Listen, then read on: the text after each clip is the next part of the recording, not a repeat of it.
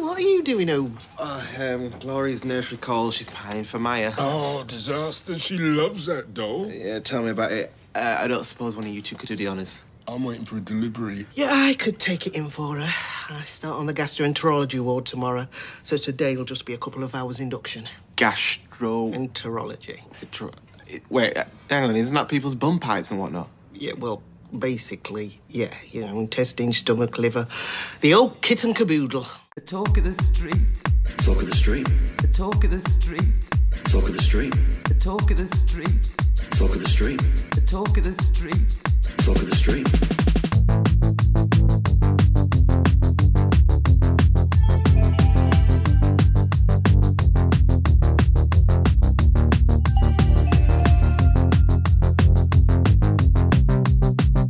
The talk of the street. Hello and welcome to episode 204 of The Talk of the Street, an unofficial Cornish Street Catch Up podcast that thinks it would have made the same noise as George if we'd opened our shed door and found Sean. I'm Gavin. And I'm down a cat. We're down a cat. Yeah, my wee pal.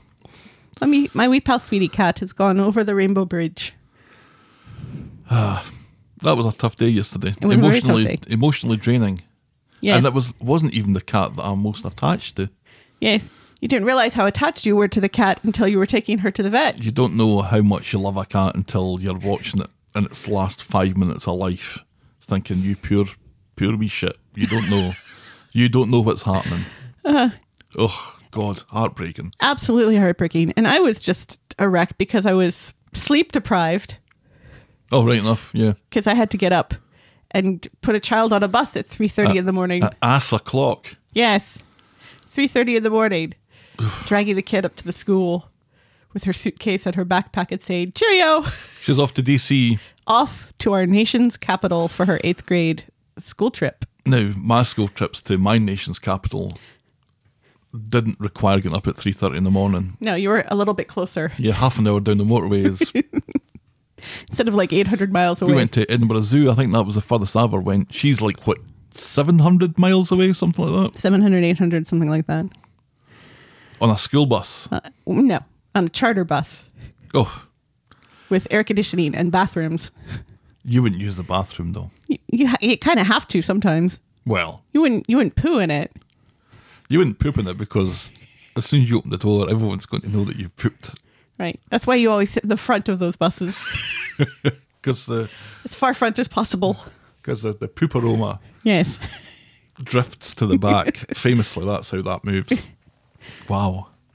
Yes. Lucky old her, though. Yeah, yeah. She's already seen a number of memorials and Yeah, I, I checked her on Find My Friends. Uh-huh. Uh huh. Because she's my friend. Find My Friend uh, last night Mm-hmm. about, what was it, about seven o'clock ish? Something Yeah. like that. She was at the Jefferson Memorial. No doubt being inappropriate. Let's hope so, anyway. they were warned not to be inappropriate, especially at Aw. the memorials, especially like, you know, you, you, you can't.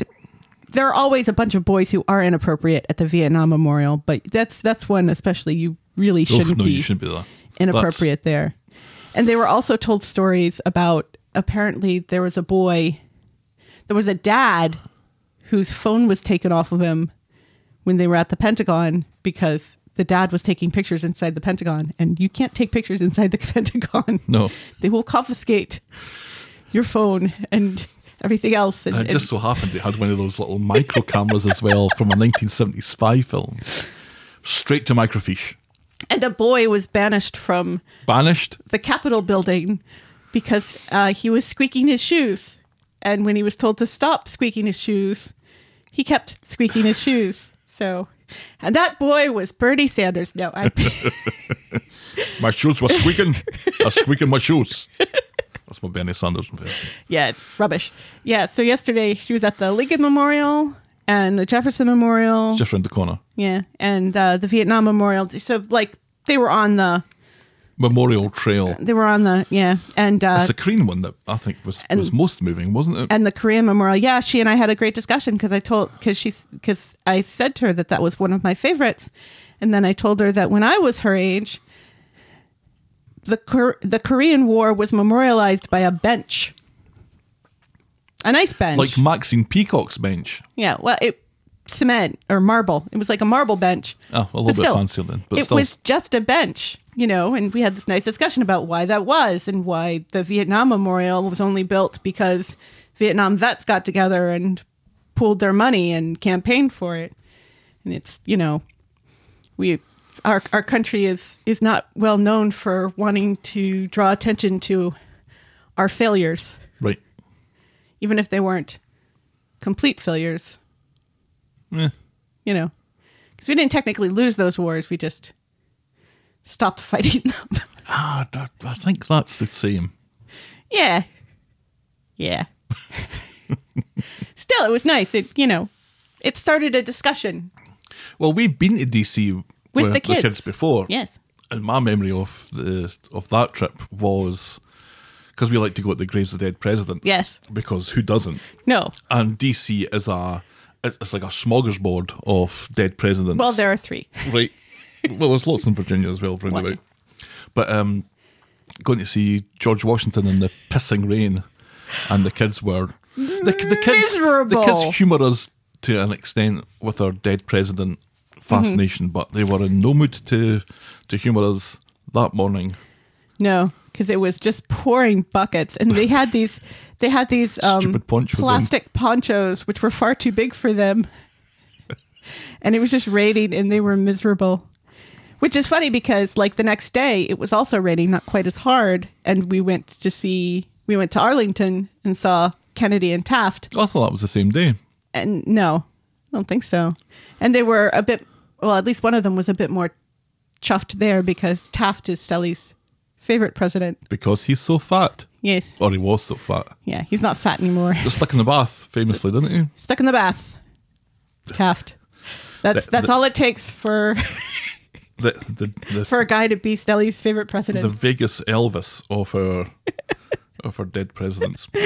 Shall we preamble, my dear? yes, please. Give us some of that memorialized Corey news.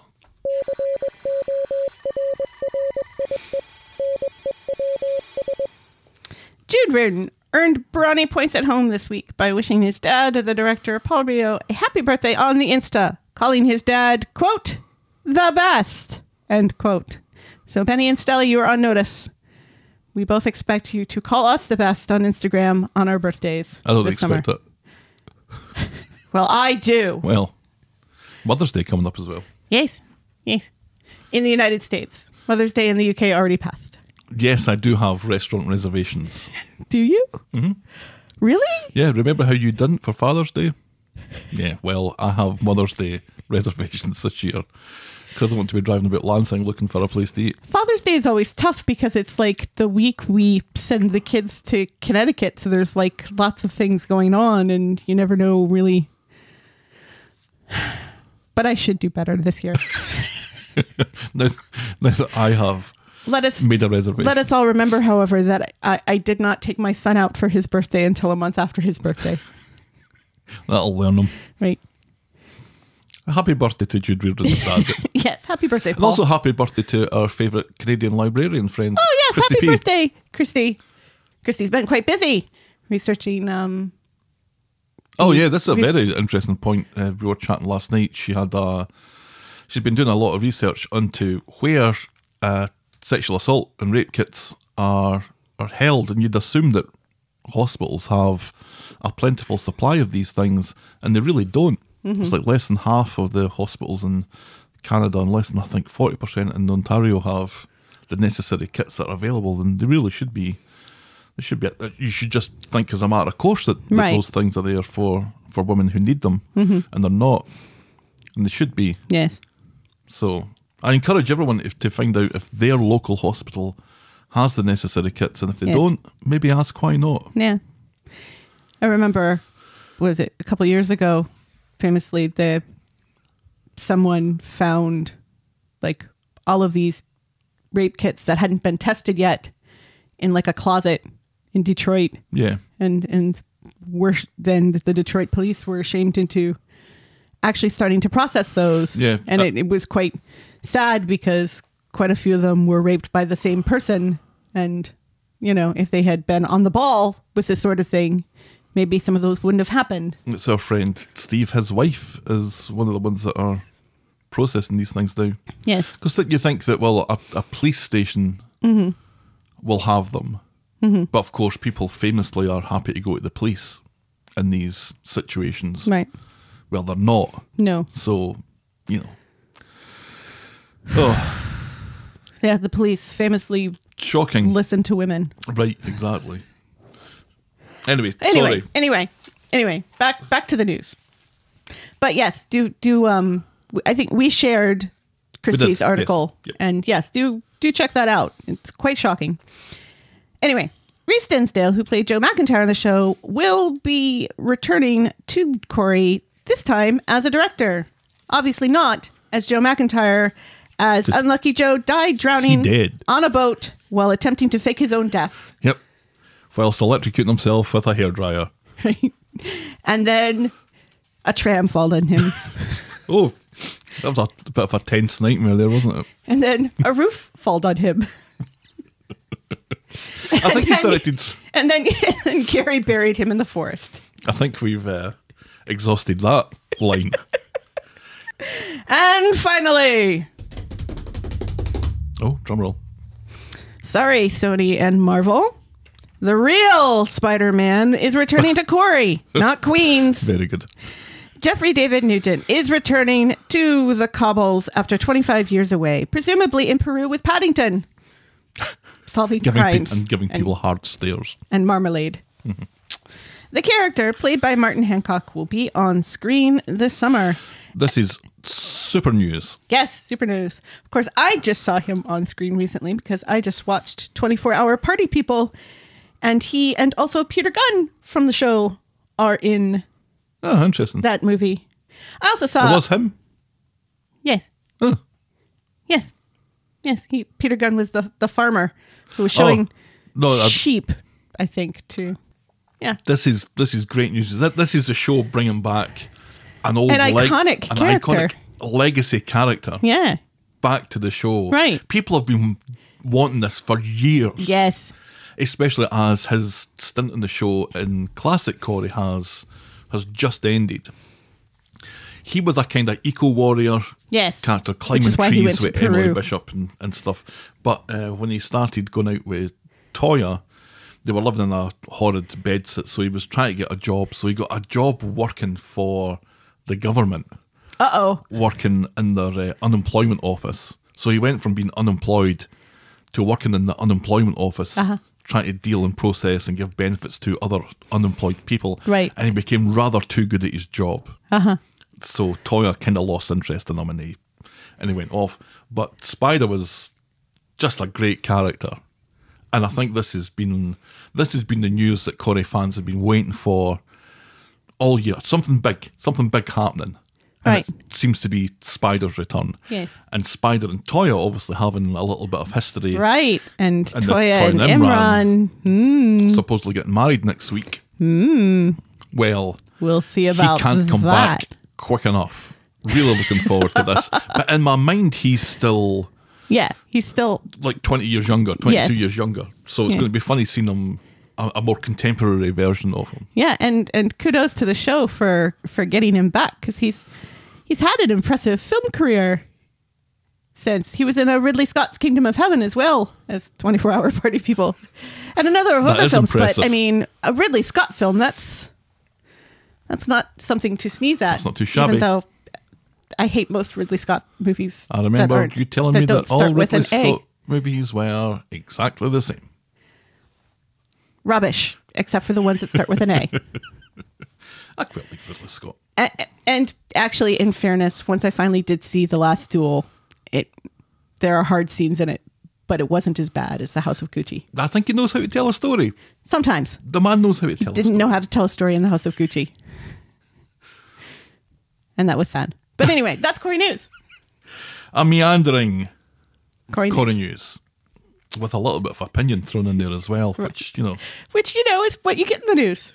I'm only human, a human who hates Ridley Scott. And all his films that don't start with an A. I think we'd better podcast for coffee.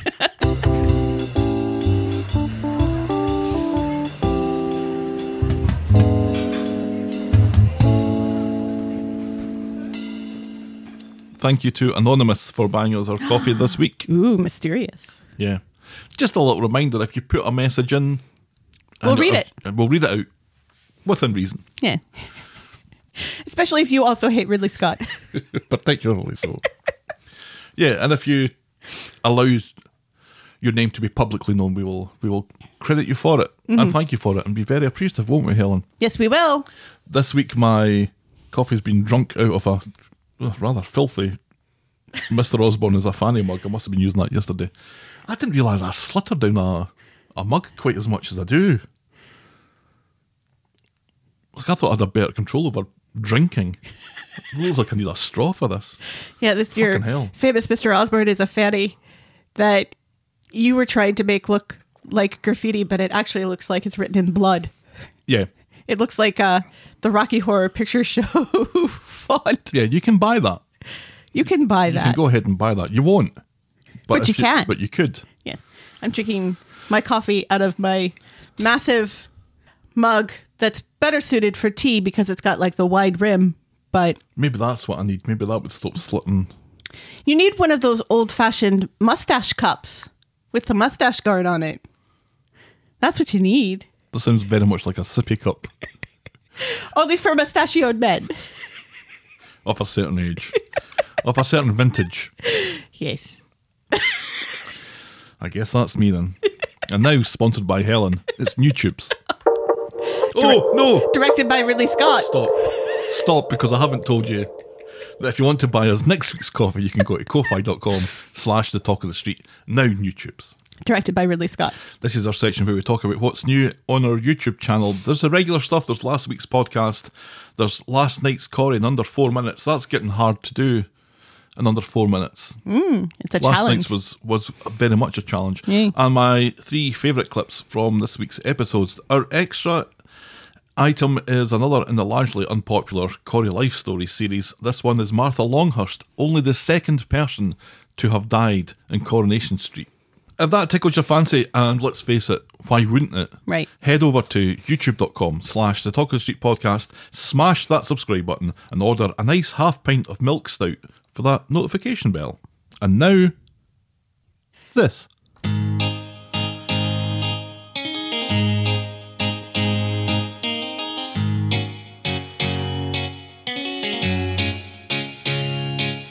A Oh, welcome, welcome, welcome. Well, Oh, welcome to Last Year Tonight with me, John Oliver. Just enough time to quickly talk about Log Jam Central. Long Jam Central. Does this have to do with the factory and not getting packages out in time? That's right, this was an interesting one. This was ITV Stefan taking a business call while being schmoozed by Dev. Something someone was doing somewhere wasn't moving quickly enough, thus causing Logjam Central. I was Gavin, and you are fully vaccinated, baby. I was, bitches. I, should, I should schedule my uh my second um booster here pretty soon. Oh wait, I'm Is not that a over. thing? f- yeah, I'm not over fifty though, so I can't.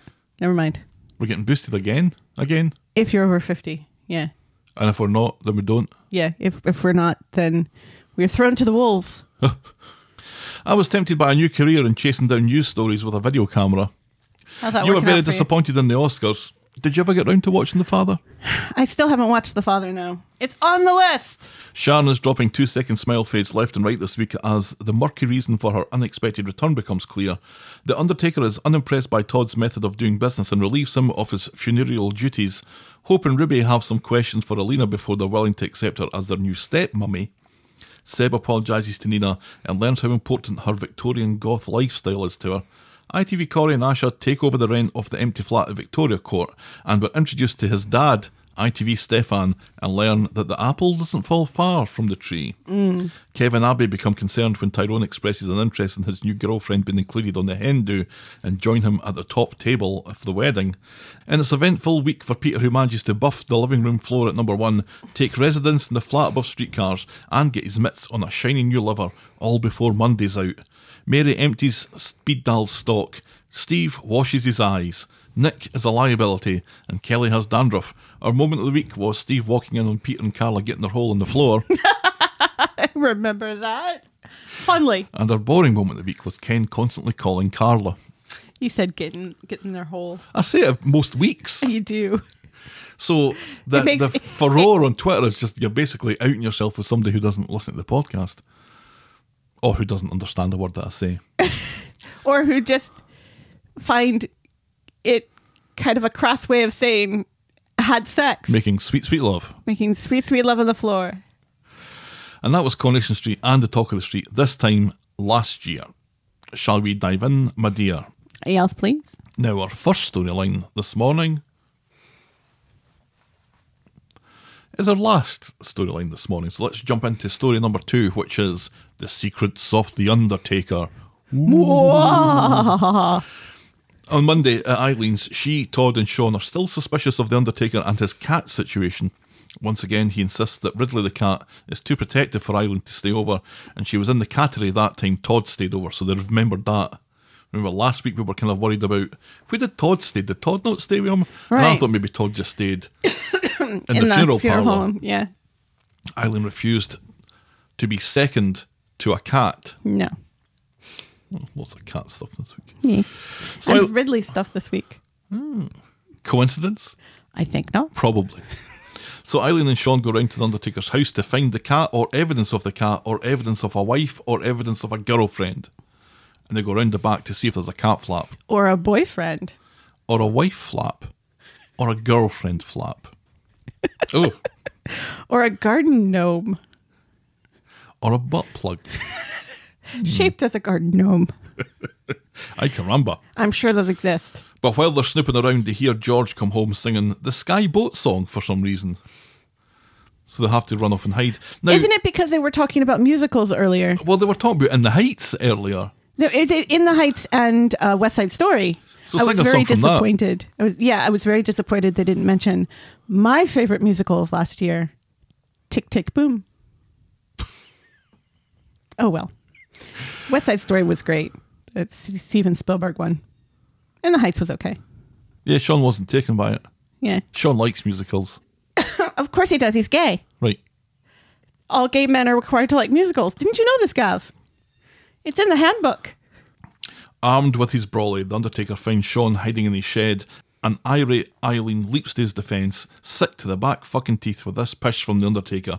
Where is this cat? And she calls him a liar, dumps him again, and then storms off with Sean. Back home, Todd is confused about this aggressive, possessive, lonely cat that the Undertaker apparently has. They do exist. What do exist?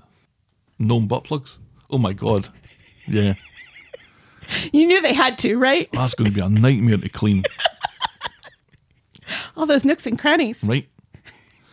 Yeah, Todd is confused about this aggressive, possessive, lonely cat that the Undertaker apparently has. Given that he doesn't have a third nipple or any far right tattoos, he goes off to speak to him and get this sorted out. Yes. Todd finds the Undertaker and the Rovers, and after some fairly aggressive probing, the Undertaker But not like that. the Undertaker finally reveals that the problem is that he snores. Really snores. Like really, really snores. Like you. Oh, says Todd, that explains why you had the TV on all night that time that he stayed over. Because remember, he stayed over that time. He didn't stay at the funeral parlour. Right. They go back to Eileen's. The Undertaker explains about his snoring issue and explains and tells tales of all the times that he's been kicked out of a house or had the police called him, and, or how his relationships have been ruined by his snoring. Eileen and Todd explain about sleep apnea masks. The Undertaker doesn't want to be Darth Vader because he's the Undertaker. I've been married to a serial killer. I think I can handle a bit of snoring, says Eileen, and she promises to help him find a cure. And also, sleep apnea masks are a lot better these days. They're not like the whole full on Darth Vader. You know, you just get these little teeny tiny things in your nose now. They're not nearly as invasive as they used to be. So the Undertaker sadly agrees to spend the night with Eileen, sleeping in Jason's old pajamas that might be just a little bit on the tight side. Right. But they were always big on Jason, so they might work. They have an elastic waist. There- There's no chance that those are fitting him. Knowing the size of Jason and knowing the size of the Undertaker, Well, he's like a foot and a half taller than them for a start. the pants might fit. So on Wednesday, Eileen's Undertaker is making himself a very strong cup of coffee. He claims to have slept very well last night, but it doesn't seem it. Todd is surprised it didn't hear a peep out of him over the noise of him having sex with his mum. Eileen can barely walk, and she comes down the stairs. She had a wonderful kip too, if Yeah, know, what, I mean. you don't snore at all, she says. The Undertaker is yawning away in his hearse as he drives round the corner and parks outside the funeral parlour. And he decides to, well, I don't think he decides, he kind of falls asleep and then bangs his head on the Right. steering wheel and the horn goes off and wakes him up. Then he has a wee peek in the back. And I think we all have a pretty clear idea of what's about to happen. Yeah, which doesn't make any sense because he's parked right in front of the funeral parlor. Just go inside. Yeah. Take his news on the couch. Sure enough, later Todd jumps in the hearse because he's looking for the Undertaker, can't find him, says, Oh, well, I guess I'm driving the hearse then. And he's about to drive off when Undertaker groans awake in the back like The Walking Dead. Todd demands to know what's going on here because apparently it isn't blatantly obvious enough. The Undertaker's new secret was to stay awake all night and stare at Eileen. Todd thinks this is creepy as fuck and thinks this is building a relationship literally on a bed of lies. Back home, the Undertaker and Island have been at it again. What with all the action they've been getting, they admit to each other that they're hot for each other, or they find each other tolerable.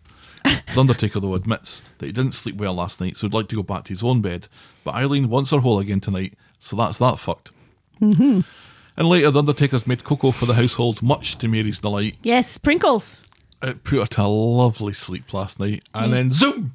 She was awake next morning. Yes. What did he put in that cocoa? God knows.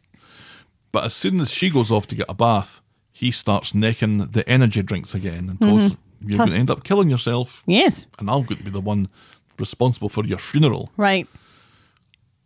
And that was hilarious because before, when Eileen was still mad at The Undertaker, she said, If I die, you have to take me to a different Undertaker. And he said, How could I do that when I work for The Undertaker? Right.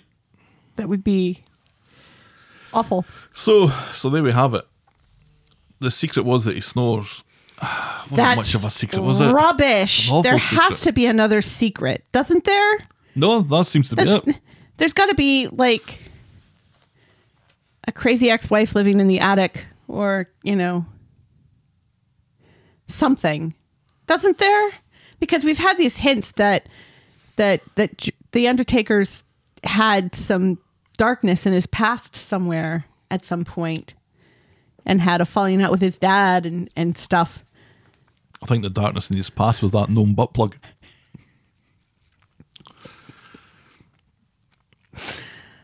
Available on Amazon.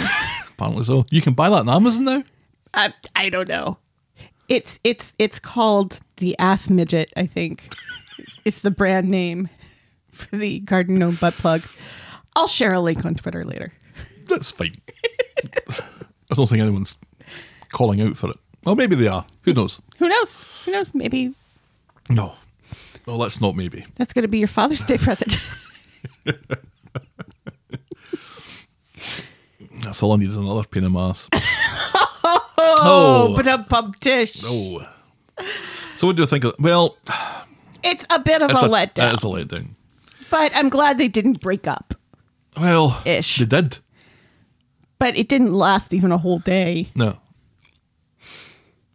I like I like uh I like the fact that the the roomies and Todd get involved in all of this. Yeah, it reminds you again of just how many people are living in that house. Far too many. And then you look at George's house and it's like got this Eileen move massive house." in with George. move in with George. You don't even have to sleep in the same Todd should still be living there as opposed to his mother's house. Why would you move back in your mother's house when George has all this room? Yeah, he's in a massive detached I think it was yes, fully it is detached house. fully detached. The nice large garden. There's that or a, a two bedroom terrace. and a shed with lots of interesting things in it. Yeah, it's- I'm, I don't know. The whole Eileen Undertaker on again, off again, on again, off again thing is. It was it was it's very all, It's all that sweet. they seem to have. it was very sweet to see Eileen kind of really let her guard down finally Mm-hmm. in this. You know that was really nice. Her saying, you know, this has been very hard for acknowledging how hard this has been for her. You know, instead of just putting that wall up again, Yeah, I guess she does have trust issues. What with the whole serial killer thing, right? Which she never mentions. is an Undertaker just the natural progression? I guess so, in some way. What was really nice, and I think we've said this before, is the relationship that Todd and Undertaker have together, especially when they're both in their Undertaker uniforms. Yes. They remind me an awful lot of Laurel and Hardy. Yes, yes, very much so. And especially this week when Todd wasn't really that switched on or Mm-hmm. understanding, he was a little bit dense as to figuring all this stuff out. But they're both kind of as dumb as each other, although one of them thinks that one of them's better. And that was always the joy about Laurel and Hardy was that they were both idiots. Right. But there was a kind of pecking order within the two of them. where Correct. Mm-hmm. One was less so. And that seemed to be what they were what they were doing uh, when they were in Nina's roles Right. working all this stuff out. There was a nice little dynamic between the two of them. Yes. All right. Elite. Our next story line this morning is Tim's Bobby. On Monday at number four, Tim is still down in the dumps about his little general. Sally says that they're just out of practice, and Tim calls it the yips and tries to change the subject. Fine, let's pretend this isn't happening, which it isn't. Sally and Aggie chat in the community garden about Tim's lack of joie de vivre and how he refuses to go to the doctor. Pride should be one of the deadly sins, says Sally. I think it's number one, isn't it? Yeah. I That looked was it up, meant it- as a joke, Was right? it? I don't think it was. Well, from Sally's point of view, from the writer's point of view, I think it was a joke. From Yes. Sally's point of view, it wasn't. No. Yeah. No. But that's that's what I meant. I think for the writers, it was a joke that Sally, who thinks she's so smart and is so proud and Right. her intelligence, doesn't know that pride is one of the seven deadly sins. Yeah. So she's going through the seven deadly sins and ends up on the seven deadly dwarfs by going bashful and sleepy is a deadly sin and Or the or the seven t- deadly garden gnome butt plugs. Like, maybe that's each and every one of them's deadly. maybe that's what Tim needs. I don't want to think about that too much. Meanwhile, he goes off to Tracy's florist to get Sally some flowers and manages to pick up some some half price blooms. And he gets back with Which the are flowers. very pretty and massive, so it still probably costs quite a bit. and an apology for snapping at her. She's ogling little general problems and then goes off to find a vase for these beautiful half price flowers that you've given me. She was funny. In the B show, Tim and Sally are discussing other storylines of the week as they decide what to have for dinner, and Sally, predictably, fancies a bit of sausage. Back home, Tim is evasive again when it's time for bed. Sally's understanding, but just wants to be held. So it looks like the it looks like they go off for a bit of that. On Wednesday at number four, Tim is getting wired into his honeydew list. Sally's initially impressed, but thinks he has other things he could be working on, like now. Sally is initially impressed, but thinks that he has other things he could be working on right now, like his little general. It affects her too, which she's made perfectly clear up to now. She asks him to get help from Dr. Gadas, but he thinks he just needs some Tim time, not Trammy time. Trammy time. Trammy time is something that comes up later. Tim has nipped out for a new drill, But not like but that. Sally has had enough and packs her bags to go off ice skating again. Tim admits that he's freaking out but books himself an appointment when he sees how upset Sally is. And at Dev's, he's on Tinder and he's swiping away like a motherfucker on that thing. Yeah, Dev The ladies be tripping on Dev. Devs on Tinder. Look out, ladies. He brags to Tim about how great he is at the sex and then takes a selfie and then has a wank. Tim leaves his whipped cream on the table, makes his excuses, and leaves. I wasn't sure what the point of that was. To make Tim feel, Inadequate? yeah, Oh, right, okay. But just before Sally heads off to learn how to ice skate better, Tim has phoned Gadas and cancelled his appointment already. And that's as far as we get with that. I appreciate that the show is talking about how this sort of thing does affect both partners. Right. That when when a man has problems of this nature, it it affects kind of the self esteem and the mental health of the woman partner as Right. well.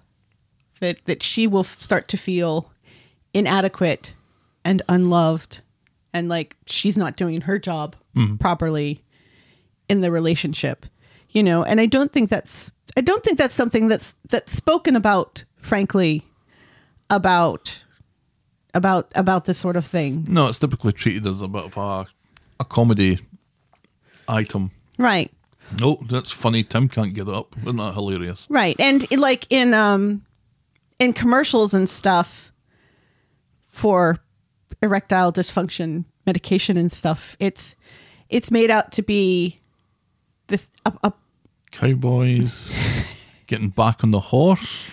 Well, yeah, or that it's just that it- this will that solving your erectile dysfunction will enhance your love life more than it will Oh, repair it. right Right. yeah and doesn't focus and focuses very specifically just on the act or you know two people sitting in separate bathtubs and holding hands watching a sunset then um then you know then the fact that this is this is something that can affect marriages and you know quite and can damage relationships in a way above and beyond the act itself, Well so put. to speak. Absolutely. So yeah, kudos, kudos for the sensitivity. Well, it needed something like that because otherwise it is again getting into a little bit of the repetitive nature that we were speaking about in the Eileen and the Undertaker storyline, Right. whereas like this is what we kind of fall back on Right. with this couple when we're trying to write a we've story seen- for them. We've seen Sally walk down the stairs disappointed more than once in the past couple of months, Yeah, and dressing up more than once in the last couple of months and Right. stuff. and trying to enhance things Yeah. on her end, and it just doesn't work. And they can't, and she can't blame Tim's mum on it anymore because she's gone. Yeah, I reckon that probably did have something to do with it. Right. At, at the start, but And again, not so much now, obviously, when she's not there. And again, you know, he did just have major heart surgery. I know the show likes to pretend that it wasn't, but it is. Right. So, Yeah, within what the last couple of months. right. So it's kind of reasonable that maybe not everything would work or that he would be mentally blocked in some way of, of worrying about his heart and overexerting his heart and maybe causing problems. Right. You know. And and again, like I mentioned last week, perhaps we're finally getting our first COVID story that Tim had undiagnosed COVID and Right. everything because COVID does cause erectile dysfunction. So go get vaccinated. That's our medical advice of the week. We don't have a jingle for that. We need to get a jingle for that. Yeah, Our public service announcement. Dev on Tinder though. It's ama- it's shocking to me that he wasn't on Tinder already. Yeah, but the downside of this was learning that him and Bernie aren't a thing anymore. Well, we kind of knew that. Did we? Yeah. Yeah, because Bernie's not going to go out with a guy who called her all of those things again. I thought they'd made up after that. I think they are back to being. I think they they repaired their friendship, but decided they were better as just friends. I can't imagine Bernie saying, "No, I'm going to stay with somebody who treats me that way." But I thought Asha and Addy had enough to say about him when he was going out with Bernie to now he's going out with multiple different women in a week. Yes. I think they'd have something to say about that as well. Well, they're busy with uh, two other storylines. Two other storylines. So, right. Let's move on then to our next storyline this morning, which is Jacob's conciliatory cream horns. On Monday, outside the florist, Tracy gets stuck into Jacob about being out of work. Jacob is amazed. You think people would be biting their hands off for a guy with a criminal record and no qualifications? He says. isn't this the last story? yeah. Oh, you separated things out. I hate when you do this. Well, there was too much that was not related until right to the end. There's been far too much jumping backwards and forwards. This is for the best. Trust me on this. Sure. Well, you have no choice.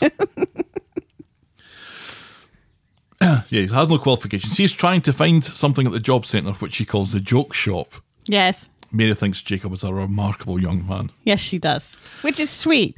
I like because Mary is like I She's don't- not I- a good judge I- of character. You're going to say she's a good judge of character, but then she has a son for whom she is not a good judge of character. right? Yes, but we always have a blind side when it comes to our children. She's not the only one on the show who has a blind side when it comes to their children, as we know from things that happened this week. Right. But uh, you know, she's.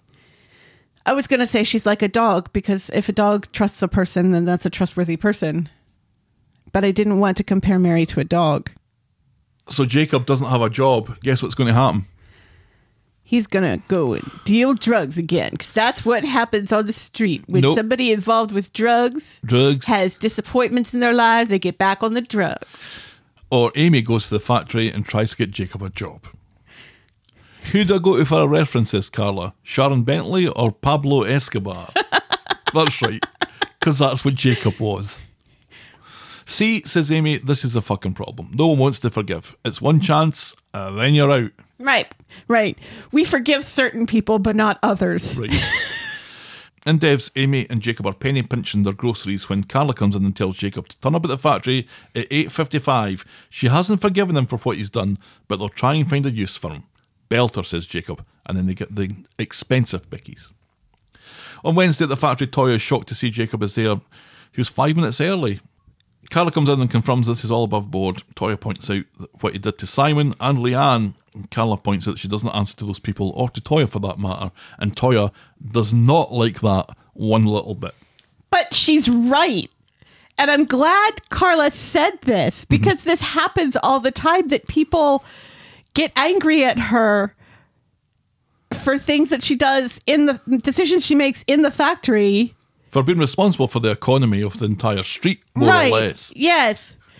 And it's like, it's not your job to criticize me. I'm the boss here. And also, what goes on outside this factory? Your bitter rivalries and things that go on outside this factory, you not liking somebody outside this factory has no effect on whether or not they can do a job in the factory. It's my factory, not your factory. Otherwise, nobody would employ Sean, This is true. right? This is true. So Toya ducks out of work and goes to tell Leanne, who is furious but is quick to allow the subject to be changed to a different storyline. Carla has taken Simon and Peter out for a celebration meal at the bistro. Nick has heard about the Jacob situation and stomps over to make his displeasure known to paying guests. What's this all about? says everyone, so Carla has to explain. She tries to point out that Jacob was as much of a victim of Harvey's gang as anyone, but Simon decides to be an asshole about it and stomps off in a huff, accusing Carla of choosing a drug dealer over someone who robbed Audrey in broad daylight. Peter goes off to speak to Right. Simon. Don't look at me, says Nick. This is your mess. Yeah, no, it's no. your mess that you. because yeah, you barged in here and thought it was your job to tell everybody about this. Go fuck yourself, Nick. right. God, he's either crying. With a or he's- garden gnome butt plug. I think we found this episode's through line. In the community garden, Simon is complaining to Kelly about Jacob. Why does everyone have a blind spot for him? I think he's quite nice, says Kelly, who remembers the time that Jacob saved her from a nasty drug dealer. So Simon goes off to prove everyone else wrong. Okay, says Kelly. Yeah, I was definitely right not to shag him. that was a great okay. yeah. Okay. Okay then. Good She learned that from Dev. So Simon, who doesn't work at the factory, goes into the factory and rather embarrassingly makes a scene telling everyone the truth about Jacob, who's a drug dealer and played wheels on the bus or something. I am not happy about this, he says. Oh yeah, he was mocking. it- That, that was part of the whole mocking Leanne for Oliver's death. See, I kind of remember him joining in on that or not doing anything to stop it. Right. Yeah. Yeah. He How- doesn't want to remember that part though. Having said his piece, Simon swaggers out, forgetting that Jacob flattened him a couple of weeks ago. Carla advises Jacob to keep his head down and get on with his work, but Sean has already decided to, to sneer at Jacob. Wearing his South er, North Korea sweater. Later, Jacob has bought tasty treats for the knicker people. No one is interested until he makes an impassioned speech about making mistakes and trying to do the right thing and making Amy happy. This is enough for Kirk, who probably would have eaten something anyway. Baby steps, says Carla. And after work, Carla thinks Jacob did good, but as soon as she's gone, Simon comes swaggering out of the shadows and reminds Jacob Jacob of him being a bit nasty to Leanne a few months ago.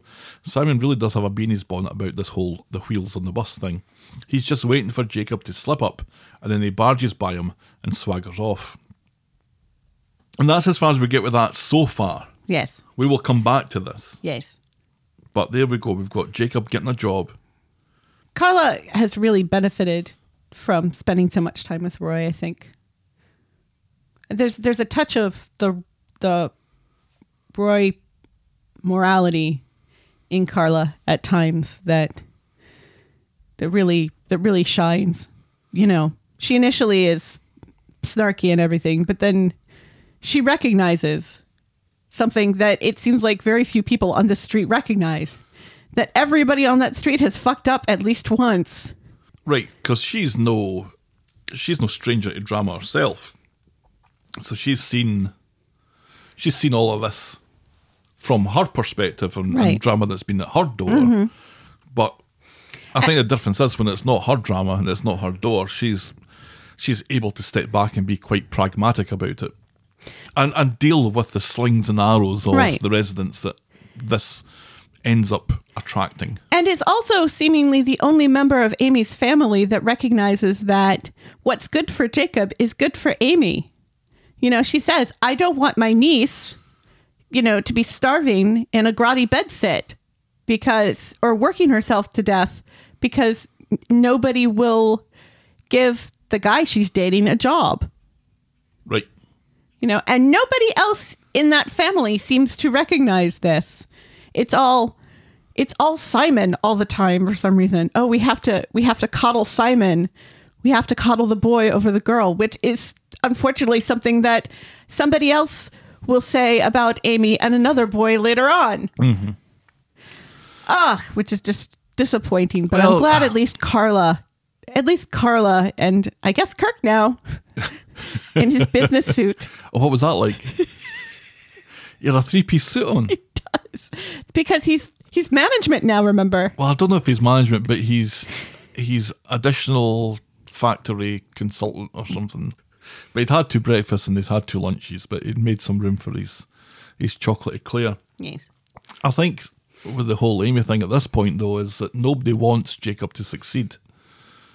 Because Tracy wants Amy back. Right. So she no one's going out their way to help this because they don't want it to work. Right.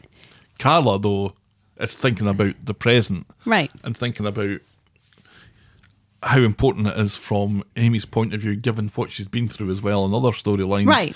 The, the, the, at least the taste of success and happiness is probably most most important to her right now than abject failure. Yeah, and P- and she seems to be the only one who realizes that by making Jacob fail, you make Amy fail. Right. By hurting Jacob, you hurt Amy. So that's not really the best way to get her back. If anything, that will push her further away. You know, Why am I not buying Simon as a hard man? because he's not. That's why, isn't it? It is. you, it needs more than a sneer and it needs more than a, a swagger. And we've already seen And it takes Jacob- more than him sneaking around corners and calling the police right. and He's a bit of a grass. He's a grass. and you know psst, psst. Simon's a grass. Pass it on. We've got our little ASMR going in again this year. ASMR. Garden gnome butt plug.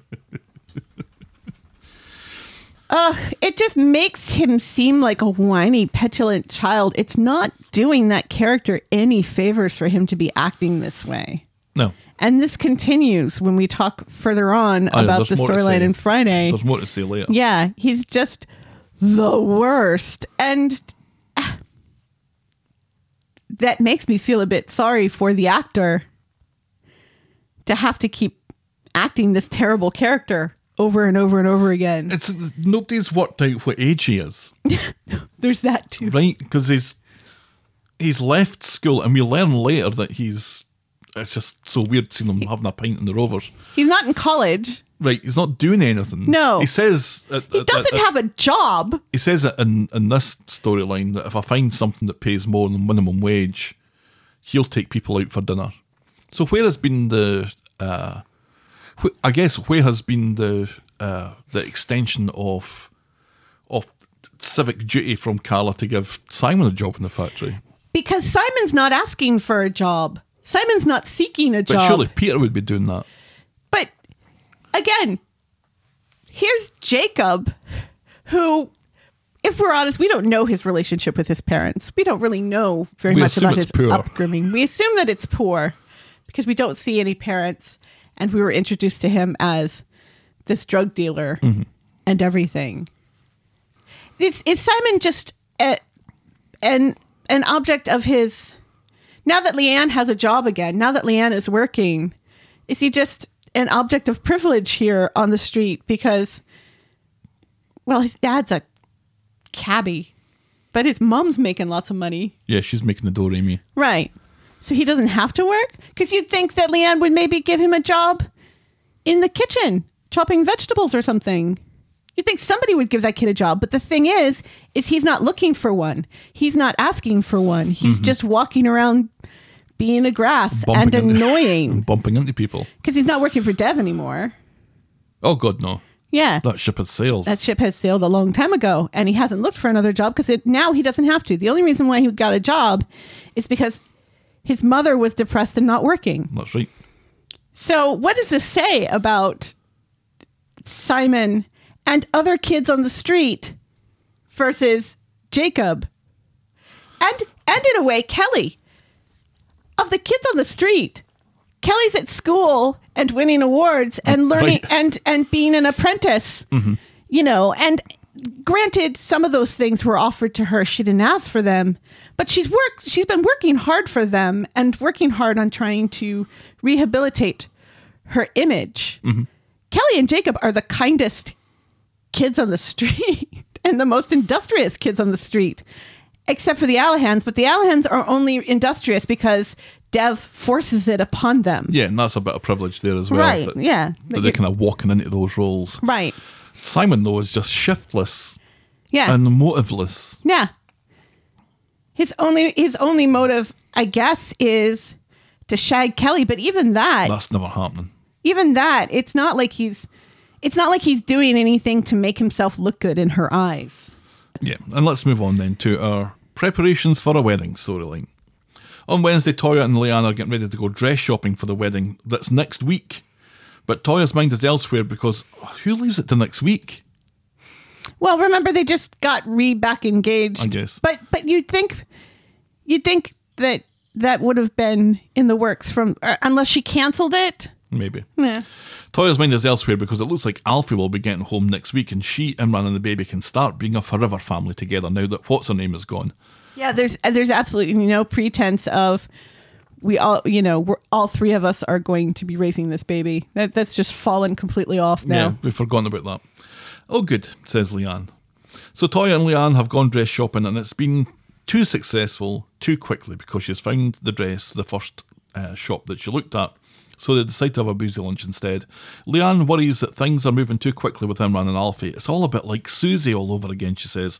Rushing into adoption, rushing into taking Imran back, rushing to buy the dress, rushing to get married. She's moving so fast. that she Rushing to doesn't- Ukraine. Oh, ho, ho. She's moving fast so that she doesn't have time to listen to her own doubts, says Leanne. And Toya, again, does not like the sound of this. No, Toya, they're kno- they're such sisters, aren't they? oh, yeah. Toya knows that Imran has made bad decisions, but she's chosen to forgive him. Leanne doesn't think Alfie is going to save their relationship, so Toya tells her to stay away from the wedding. You ain't invited anymore. You ain't my bridesmaid no more. On Friday, Toya and Imran are in seeing Alfie. Both are quite confident, cocky almost, that the case is going to go their way. Neither of them are in the mood much for their stag and hen do's, and Toya thinks again that it's best that Leanne stays away.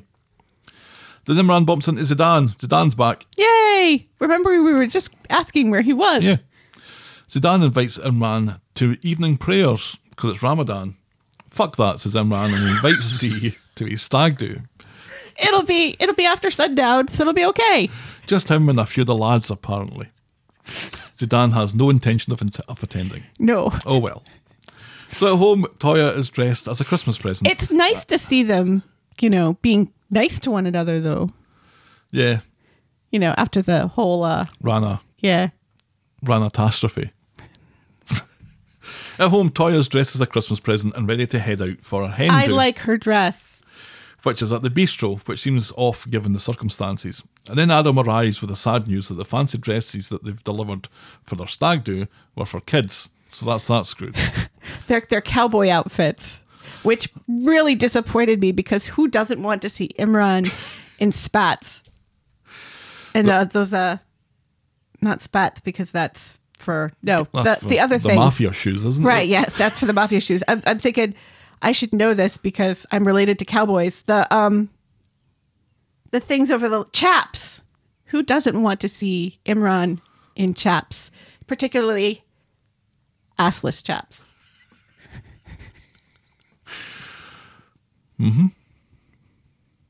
Let's all sit and think about that for a minute. When he was doing his wee dance later. well, we'll get to that. Oh, we'll get to that. So anyway, Anyway, they're off to speed dial for curry and some non-alcoholic fun.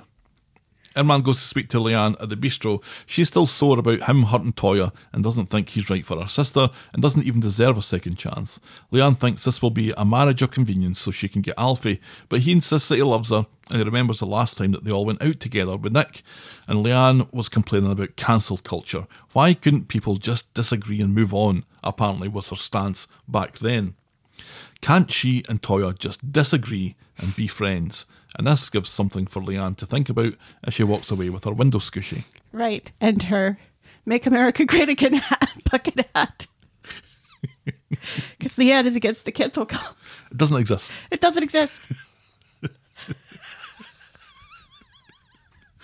I was like, when did this conversation even happen? Right? I don't think it did. It didn't. Leanne's against the cancel culture. Yeah. She just doesn't understand why she she both sides every every situation. She just doesn't understand why we can't just get along with Nazis and stuff. Strangely though, she is uh, she's in favour of moving asylum seekers to Rwanda, but Oh god. But that's Leanne's for you. Toya's hen night is Faye, Sarah, and Sean. Why? Is it just people she works She works with. She Yeah, has no she- friends. People she works with. Yeah, because her only friend was Abby. Wait, see, and here's the Uh, thing. no, Abby was her project, remember? Right. She's friends with with Evelyn and Nina because they go to protest rallies together. And um Oh, that's totally forgotten about. and yeah, but they she has more in common with Nina and Evelyn. She would be having more fun with Nina and Evelyn than Faye and Sean. I would have more fun with Evelyn and Nina than Faye and Sean. Yeah. So Toya is regaling them with stories from classic Corey, while Leanne looks on disapprovingly. Eventually, though, Leanne and Toya make up. Leanne apologising for her reaction, explaining that Imran was the one who made her change her mind.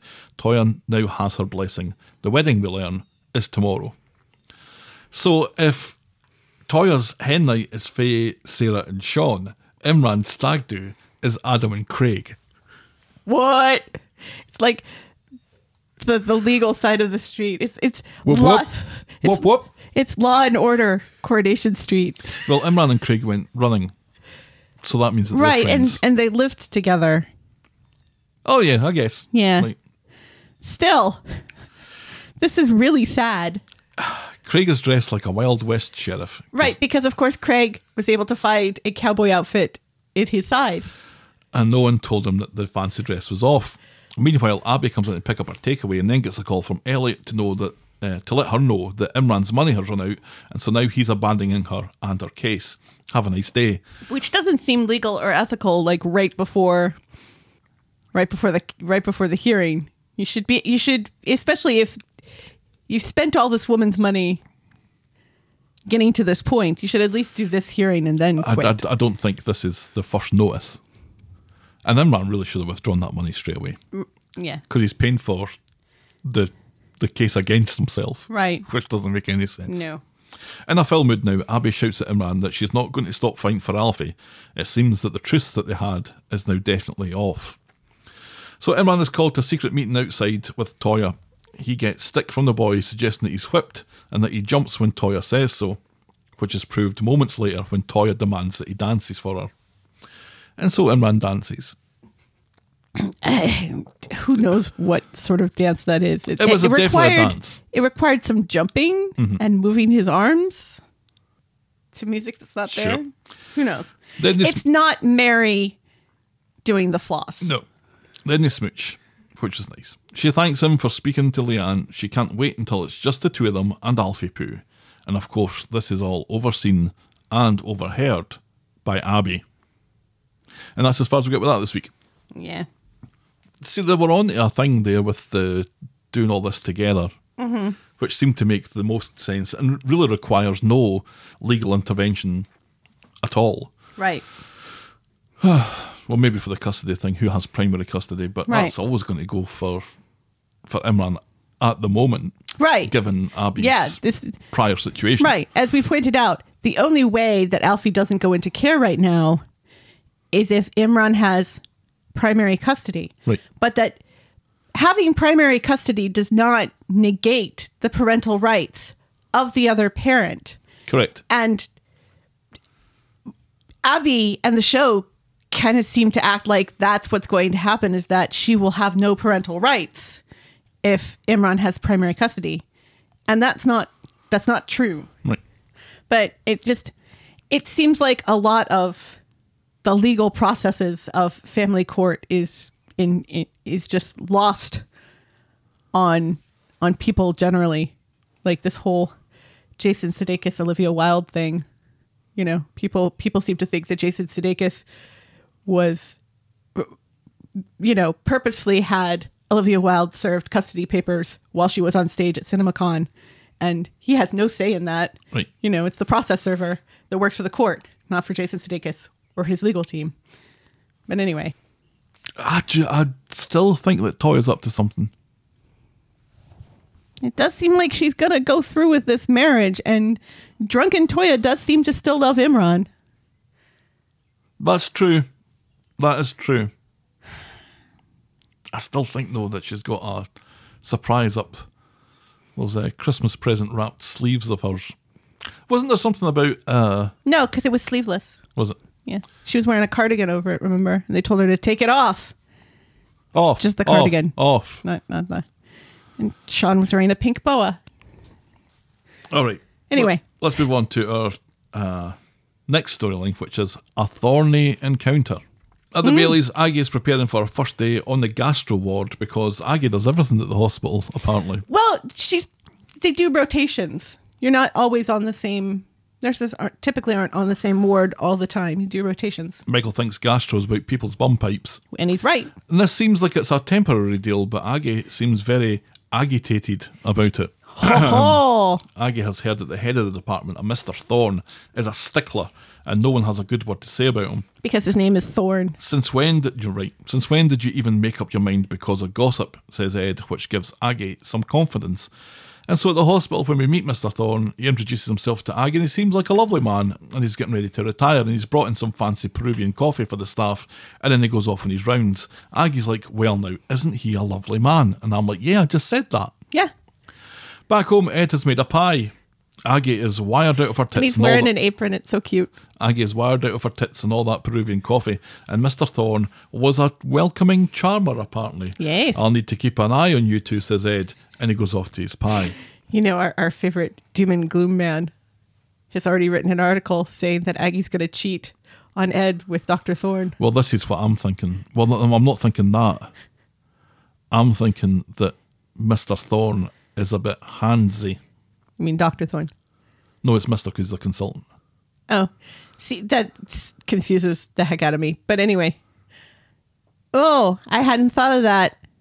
That's where I think this is going. I hadn't thought of that. But you'd think that the nurses would be specific that that is the problem with him, that he's handsy. I don't know. You'd think nurses of all people would be honest with one another about which doctors and consultants to steer clear of, Hmm. as far as that's concerned. Well, they've described somebody who's a stickler, and this man is definitely not that. He's been bringing in coffee. Right. From I home. thought that he was just that he was acting this way, that he was acting kinder because he's retiring. Then, then what's the point? I did, yeah, it confuses me. yeah, I think he's, I think he's going to take a little, I think he's going to take a little bit of an unwelcome shine to Aggie is where I think we're going with this. No. But you might be right. It might be, it might be uh, requited. Who knows? Oh, I don't think- I don't I- think I it's don't think- requited. I don't I think don't think it would Aggie's ever like be that. requited. Because Aggie loves Ed. I think we've firmly established that Yeah. with the whole Michael's Parentage thing. paternity thing. Yeah. Well, we'll see. I guess in the weeks to come, but it just seems like it's a strange, it's a strange thing to do. Introduce this charming old man who's about to be retired off, and therefore probably go out of the show. Then there has to be some reason for him, right? Yeah. One would think, unless it's just about Aggie. it just it feels very timely to have that. Well, I guess we've done it again, Well, now with adult women instead of teenagers. right? Who knows? Yes, because let's remember soap operas are all about women suffering at the hands of men. Name one storyline where women don't suffer under the hands of men. At the moment, Yeah. The Undertaker. He lied to Eileen, and Eileen thought that he was. She she suffered she suffered mentally over this with him not explaining that it's something rubbish like snoring Right. Tim's stuff we've already talked about. Yeah. Sally being suffering. suffering there. Jacob's uh, conciliatory cream horns is all about Amy, really. Right. And I Um, guess Leanne suffering at the hands of Jacob earlier. And also Carla being, you know, treated like shit for doing a kindness. Uh, the Toy and Leanne storyline. Yeah. That's Toy and Abby. Yeah. Uh, and this is would just be added to that. Yeah. If that's the way this is going. Yeah. Our penultimate storyline this morning is building bridges with Alia and Yasmin. I don't think there's an anti female movement in this storyline. Well, Yasmin was abused by her. I mean, it's all down to Yasmin's abuse in in the past, and also Zidane taking advantage of her and trying to build bridges. But it's also an awful lot of what Yasmin's done, an awful lot of her motivation, and I think even now her motivation in the storyline is about is is based upon the suffering she has done in the past. Fair enough. On Friday at Speed Dial, Homeless Stew, we were speaking about him last week as well. Yes, he's back! Yay! And Alia are chatting about Ramadan, which Stu knows is about families and forgiveness. And he says this loud enough for Yasmin to overhear and shift un- uneasily in her seat Yes. because there was a Muslim guy in one of these boats. Nice fella. Alia wants to cook extra food for, it's not Ramadan, it's the Eid, I think, which is part of it. and donate to charity and the hungry in the area. And Homeless Stew is keen to help, and so is Yasmin, which secretly pleases Alia. and homeless too. And later, Yasmin, Stu, and Alia are trying to organise the event, with Yasmin taking on far too much work as per. Absolutely. Alia has missed this teamwork. And uh, Yasmin has to admit that so does she, but she's a bit, she's a bit cautious about admitting. Right. Yes, because whenever she has been open and loving in the past, she is harmed. And Dev's homeless steward's putting up flyers for the charity event thing. Zidane comes in and is upset because he wasn't told about this and didn't get an invite. Of course you weren't. Stu tells him to go and speak with Alia and Yasmin, and Zidane's like, Well, I don't think they want to listen to me. So homeless Stu says that he'll maybe have a word and lie and say that he offered to help. And that's as far as we get with that. This is just reminding us basically that they're not all getting on. Right, yes. And we get to see Zidane and homeless too. And Yeah. we're happy about that. And, you know, Well, he it's was it's it's nice partially happy. right yes. and it's nice to see you know homeless Stu really being becoming part of this team he's like the new ryan i mean although ryan should be there should, did ryan and alia get back together No, not fully. no they they were sort of moving towards that and then ryan disappeared and then alia disappeared and now they're both back sort of on the show so hopefully they'll get back together again Homeless Stew kind of gets his feet under the table now. He's not. Yes. He's not going out of his way to be helpful and Right. and useful. 'cause he's Although, already in a done way, that. he He's- is, He's not really because- trying to ingratiate himself to them. He's just trying to be. helpful Well, he's just and part of the team just being a team player, basically, right? Yeah, because like the way he he takes that list off of Yasmin and says, "Right, I'm gonna go make the flyers," and he makes these lovely flyers. Those are fantastic flyers. Homeless stew. Who knew? Creative homeless stew, Yes. pronto print Well, homeless we, stew, we we knew he was creative because he's a musician. and there, that's all that really happened in that. So I guess we'll be catching up with them Next next week. week. It's nice that they're. I like that they don't forget that they have Muslim characters on the show. I like that they have incorporated Ramadan, and this isn't the first time Ramadan has been incorporated. It's the first time I can remember hearing evening prayers being mentioned, though. Yeah. But I mean, when you think about it, they they didn't really I don't remember them say, anybody on the show last week saying the word Easter. They said spring they said holidays. Bank holiday. It's a bank holiday. It's a holiday weekend. Nobody said Easter. Nobody painted eggs. Yeah, Billy what didn't make a big deal about having Billy to should have made a big preach, deal of it. you know. They had the courts open on Good Friday, which doesn't happen, you know. So, which is not which is not necessarily a criticism and in saying that if they're going to talk about Ramadan, they should talk about Easter. It's saying it's nice that they're talking about Ramadan because it seems like the show really doesn't care about religious holidays No. at all. No, I don't think it cares in the slightest. No. Our final storyline this morning is Max Legroom. On Monday, Daniel is in dinner rolls with Adam, talking about how Max is his Moriarty. He's going to win Nikki to appeal the decision to suspend her because people are going to listen to Daniel, of course, because he's just our trainee teacher, right? Adam is surprised that he carries that much clout as a trainee, fighting the corner for a TA. He's further surprised when he learns that Nikki is moving in with Daniel. Oh, God, what you doing, says Adam. You know how, you know, I never thought of it until now, but it's kind of hilarious that Nikki is a TA, Yeah, c- considering her previous what employment. else yeah. what else TNA stands for when it doesn't stand for teacher's assistant. Yeah. Tits and ass. ASMR. Daisy goes to see Daniel, who admits it was Max who spread the re- the uh, the reveal about Nikki. He wants to make it up to her, but she reckons he showed his true colours the other night, and she wants nothing to do with him. What do I need to do? He asks. Do I need to grab you? No! Don't grab women against their will. Don't touch anyone, male or female, without their consent. Daniel, who just taught children all about consent. Yeah. Look, Money well spent by the local authority there. No, thank you, says Daisy, you whiny prick. Daniel and Nicky are back from Nicky's appeal. Seems it was as successful as you'd imagine. Shona comes along to apologise while Nicky gets a bit sanctimonious about being refused to help high school kids read just because she used to be a sex worker. She was there for one day. Any other time she was over, it was in the holidays failing to organise that trip to Edinburgh that we've not hearing any more about. Maria introduces herself and offers her help in the capacity of a counsellor. Nice to see Maria getting a little bit Sally there. Right, yeah, and and Shona rolling her eyes at it. You're not a counsellor. Yes, I am. I am. I won the election. Didn't you vote? I'm sure Shona did not vote. Nikki is sitting in the community garden, not blinking, when Max happens along. He asks her what she expected to happen given she had that page online, so she has to explain to him how advertising works. And how the internet works. Daisy chases Max away, and Nikki says to Daisy that she's sorry Daniel blamed her, and Daisy is not impressed that she's apologising on his behalf. You got what you wanted, Daisy says. Back at the flat, Nikki isn't sure about moving in with Daniel anymore. And Nikki correctly points out, I wanted to lose my job. It's too complicated, but Daniel insists that they're still friends, and she's still welcome to stay. In the Rovers, Daisy's complaining to Rita and Jenny about Daniel. Should she forgive him? She asks. You forgave me, says Jenny. And according to their PR department, they're just mates. And if she leaves it any longer, Nikki will be moving in, and then there really will be something going on. Rita thinks Daniel has nice hair.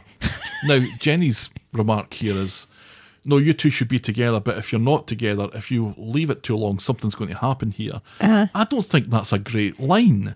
No. Do- But, do something before someone else does. yeah, Well, if something else is going to happen, then maybe just let it happen. right, you want somebody to be with you because uh, they want to be with you, not because there's this other option that's that's been snubbed out.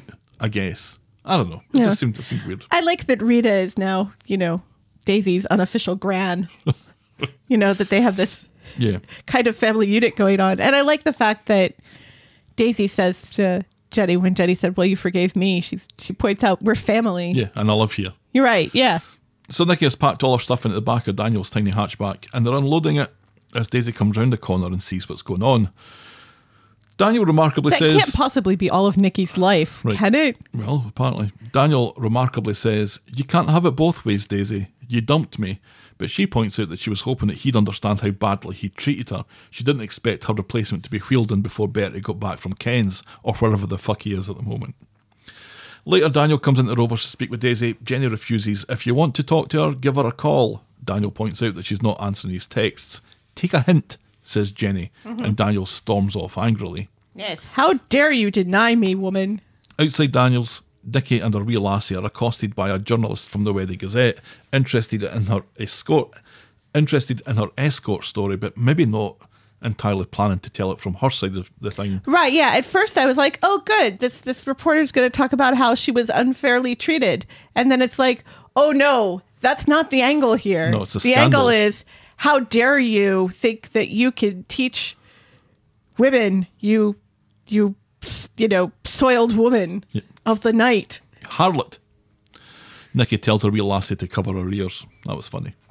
Inside, Daniel isn't surprised at the Gazette, but doesn't think he carries any clout at the paper anymore like he ever did. Right. He see he he seems to think he has clout at this school, Hmm. Being a trainee teacher, but not at the paper where, Where he worked, doesn't work. Where where he worked for quite some time and in I don't other think he ever worked there. He was and in other freelance. sto- yes. But in other storylines, whenever anybody asks him for help getting something in the Gazette, he jumps at it and is always able to call what's her name with the hair. What's her name? One with hair. With the brown hair and the middle the middle part. Chris. It's Chris. Chris, yes. And then the other one with the with the foreign name. I'm not playing this anymore. Nikki, though, is worried that her family are going to catch wind of this, and she s- suddenly changes tact and decides to go and speak to Daisy on Daniel's behalf, which already hasn't gone down well. Nikki and Daniel deserve each other, I decide. Yes. So Nikki goes to the Rovers to speak with Daisy, saying that everyone has gone to great lengths to tell Daisy that Daniel is crazy for her. No one is standing in their way apart from you. And in a booth, Fizz, voice of the audience, says that she can't believe that they're fighting over Daniel fucking Osborne. Then Nikki realises that the Gazette story is all online already, and her family, who must sit and hit F5 on Gazette Online constantly, have already found out. Yeah, how And one of them lives in uh, St. Saskatchewan. L- Lytham St. Anne's or somewhere. So it's not even Weatherfield. On the street, David sees Daniel with some co op bags, so Daniel explains about Nicky moving in. Yeah, you like them damaged, says David. Daniel tries to make Like our Max Bethany. feel guilty, while David appears to have an oddly non progressive view about the whole situation. Right, yeah.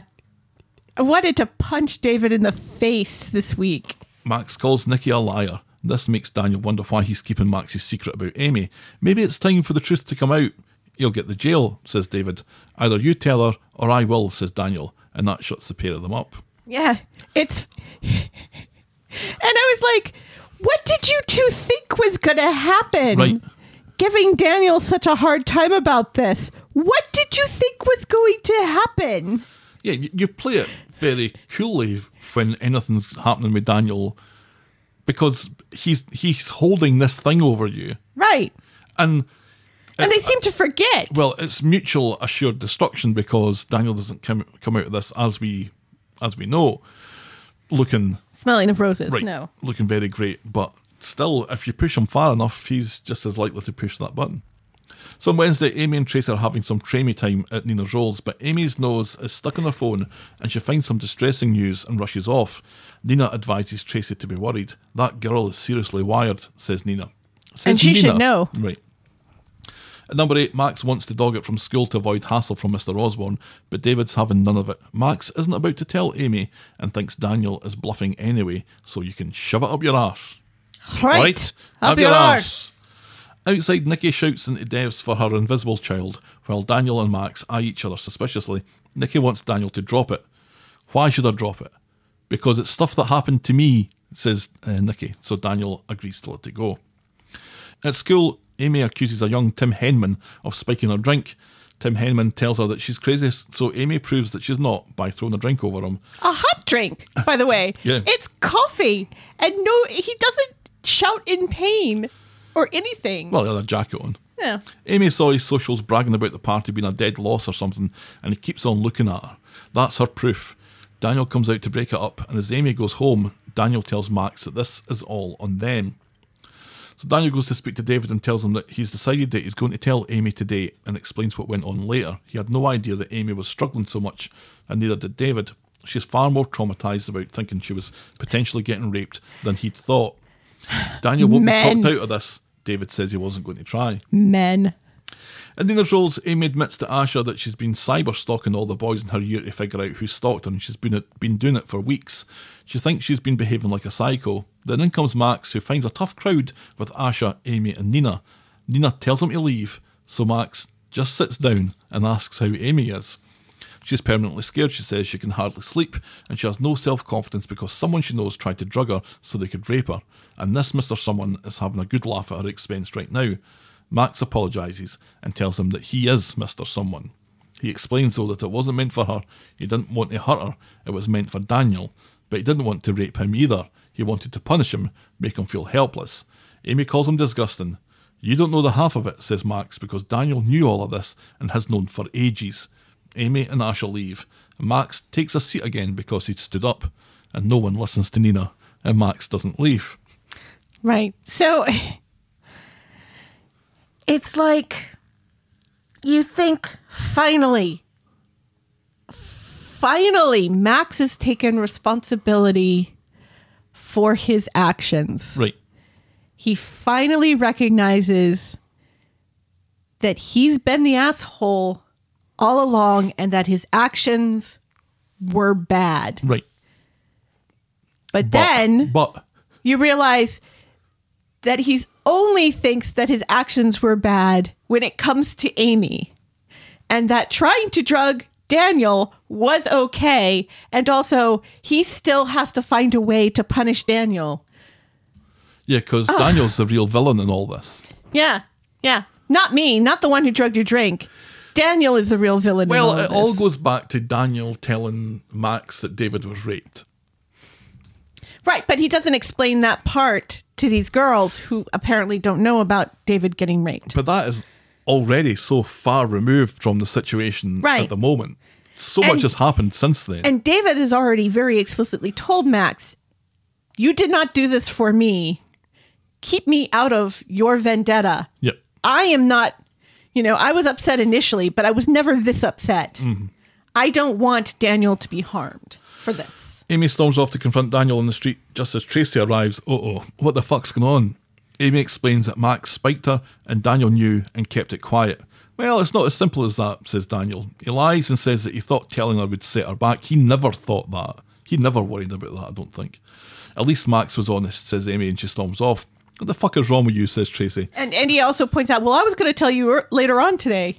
and Daniel is lucky to be alive. Max goes home to tell David and Shona what happened and that he's already come clean with Amy. David thinks that's probably for the best. What now? asks Max. Pray that she doesn't tell t- police, says David.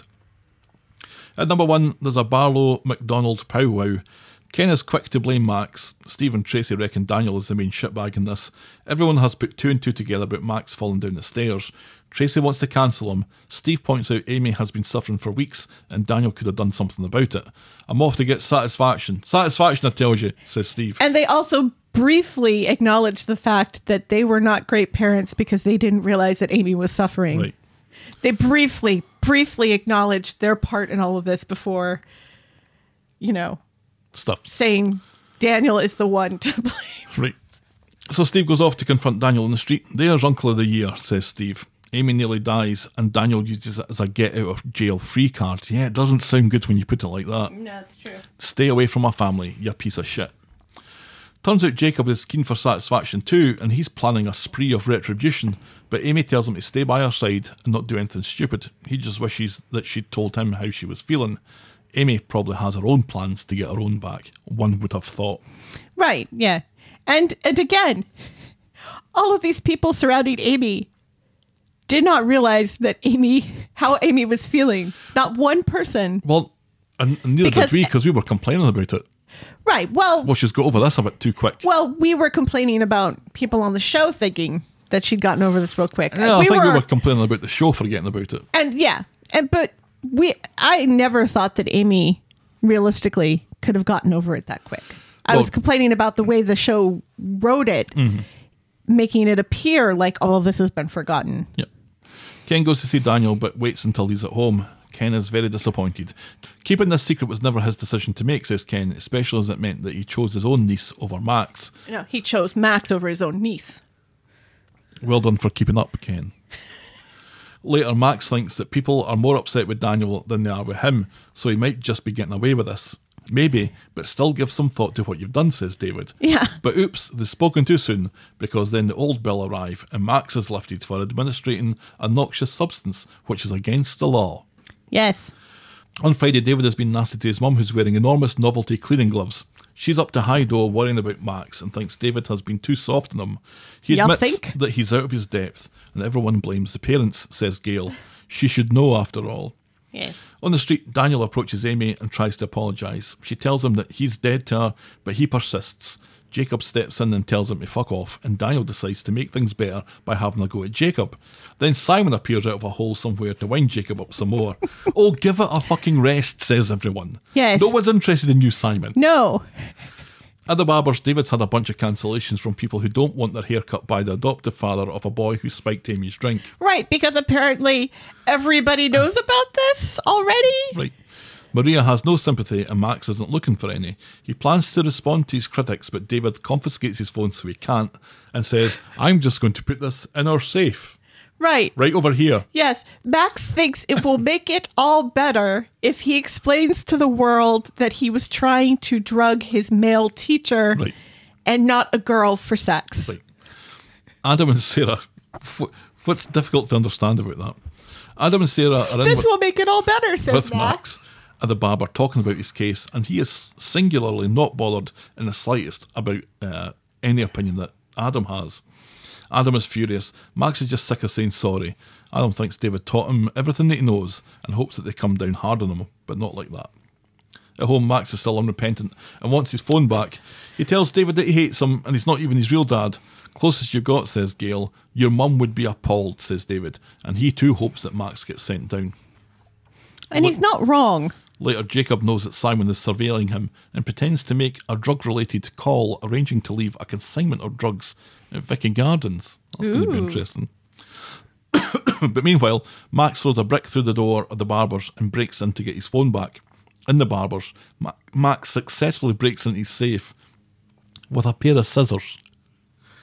Not much of a safe then. No. Shona and David, meanwhile, are dressed and ready for court, but when she goes to get Max, she discovers that he's not there.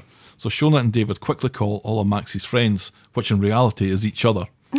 if they're late for this hearing, it's going to be a million times worse. So Simon follows Jacob to Vicky Gardens and digs up what he thinks Jacob has buried there, and it turns out to be custard creams. Yeah. Simon is a wally and looks to threaten Jacob with a trowel. It's not, it's not even a trowel, it's a rake. It's like a tiny No, it's a rake. little- I would call that a trowel, It's little got trowel. three prongs. A trowel is a shovel. Yeah, maybe. See? Back at the barber's, climbing out the broken window, Max rips his leg open on the broken glass and collapses against the wall. This was horrible. Why? Why is he climbing out the window? Why doesn't he just unlock the door from the inside? Yeah. Is he is he worried he's going to trigger an alarm or something? Cuz you would think breaking a window would trigger an alarm, wouldn't Right. you? I thought that was what happened, but it wasn't. No. No. Oh, well, you know what? We I I I blinked and I missed it cuz you were talking about how Adam felt about all of this. We forgot to mention how Sarah feels about all of this. How she says, "How dare you? This is going to ruin Max's life." Did you? Yeah. If he gets sent down, it'll be it'll ruin his life. So once again we have, you know, a woman choosing a boy's life over a girl's life. But anyway, we're Yikes. talking about the broken window now. Yeah. Oh no, seen that. Sarah is awful. That was the the sound of it tearing into his Leg, leg, which is yeah. horrid. And, And then you the amount kinda of blood watch- that was pissing out of him, Right. It's like it it it severed. an artery. Yeah. Yeah. Which there is an artery there close to the groin, so it's believable. Yeah, I'm looking at it and thinking, you're fucked, pal. Yay. He shouts for help, but because of plot, there's no one in the street. Right. Yeah. The one time that there's nobody in the street. Meanwhile, Simon has thrown the little diggy thing Rake. away, realizing how stupid he looks, and throws it down and storms off. And Jacob runs after him for some reason, and they both discover Max. So that's how these two things collide. Converge. Simon just wants to leave him alone. Right. Yeah. Says, oh, he's complaining about nothing. He's just whining. He makes everything such a drama, Meanwhile, there's blood pissing out. of- gushing out of this leg. Jacob tries to help, puts his jacket on the wound, telling Simon to phone an ambulance. Hurry up, phone an ambulance, and begr- begrudgingly, Simon eventually does so. Right. Yeah. Not initially. No. so Max is looking in pretty bad shape while Jacob keeps him talking while Max turns blue. Tis only a flesh wound, says Jacob. Couldn't resist a little Monty Python joke there. Right. Yep. As David runs down the street ahead of the approaching ambulance. And he puts his own jacket, you know, around it to try to Yeah, stop but- the bleeding. It's lovely. and that brings us on to this week's hard debate. So, given the choice, which Friday Corrie Hot Ticket event would you have attended? A. Imran Stag Do, B. Toya's Hen Do, C. The Back of Max's Ambulance, or D. The Custard Cream Burial? The custard cream burial, of course. both stag do's and hen do. Well, the hen do was at least joint with the back of Max's ambulance, but in last place was Imran stag do with six point three percent, Toya's hen do and the ambulance thirteen point eight percent each, and the custard cream burial sixty six point three percent. Yes, that is the correct answer. good choice by the audience. Yes. Max is rushed to hospital and is definitely in bad shape. David wants to know that everything's going to be okay while Shona backs him to let people do their jobs. Back on the street, Simon is feeling bad now while Jacob bemoans losing a 40 quid jacket. Simon is regretting being a total asshole earlier. He wanted Max to suffer. Jacob thinks revenge is overrated and tells Simon not to beat himself up like Chesney would do with a brick about this. But Simon thinks his family would be ashamed, and he's right. Yes.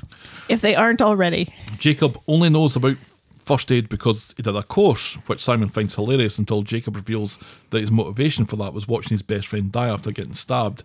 Simon decides to start calling Jacob a mate, and they start talking about what it was like being Harvey's property and how Jacob only got out after Harvey had been banged up, which I don't think is true because Harvey beat him up for trying to double cross him. But anyway, Right. Yeah. Jacob is free of that life now, and that's the important bit for the audience to remember. Right. Later in the Rovers, Jacob and Simon are joined by Amy, who is shocked to learn what happened to Max. Simon and Jacob pass praise back and forth to each other before agreeing that teamwork makes the dream work.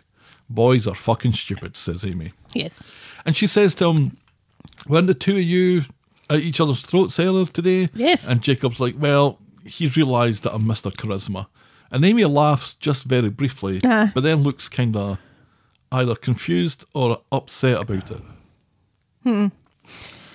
Yeah. t- t- again, you know, as I mentioned earlier today, of the kids on the street, Kelly and Jacob are just, they seem like, they seem like the best raised when in reality Right. they, they weren't. And Jacob, you know, even it, it it got to a point with all of that that it's just like Simon, shut the fuck up because you know Jacob is trying to keep Max awake and engaged because he knows if he falls asleep, if he loses consciousness, it's game over Right.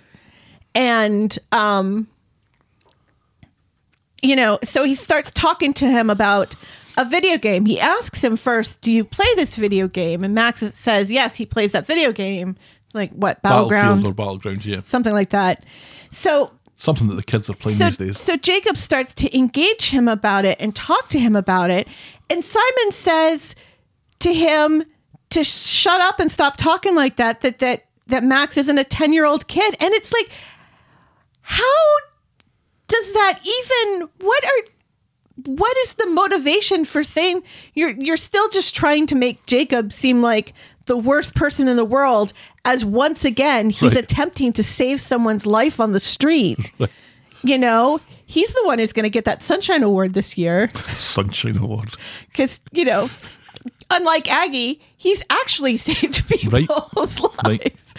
You know, and it's just like a- again, this is this is what I was talking about earlier. That it's just it must be very hard to play Simon because they just it seems like the writers go out of their way to make him the worst person in He the world. knows nothing.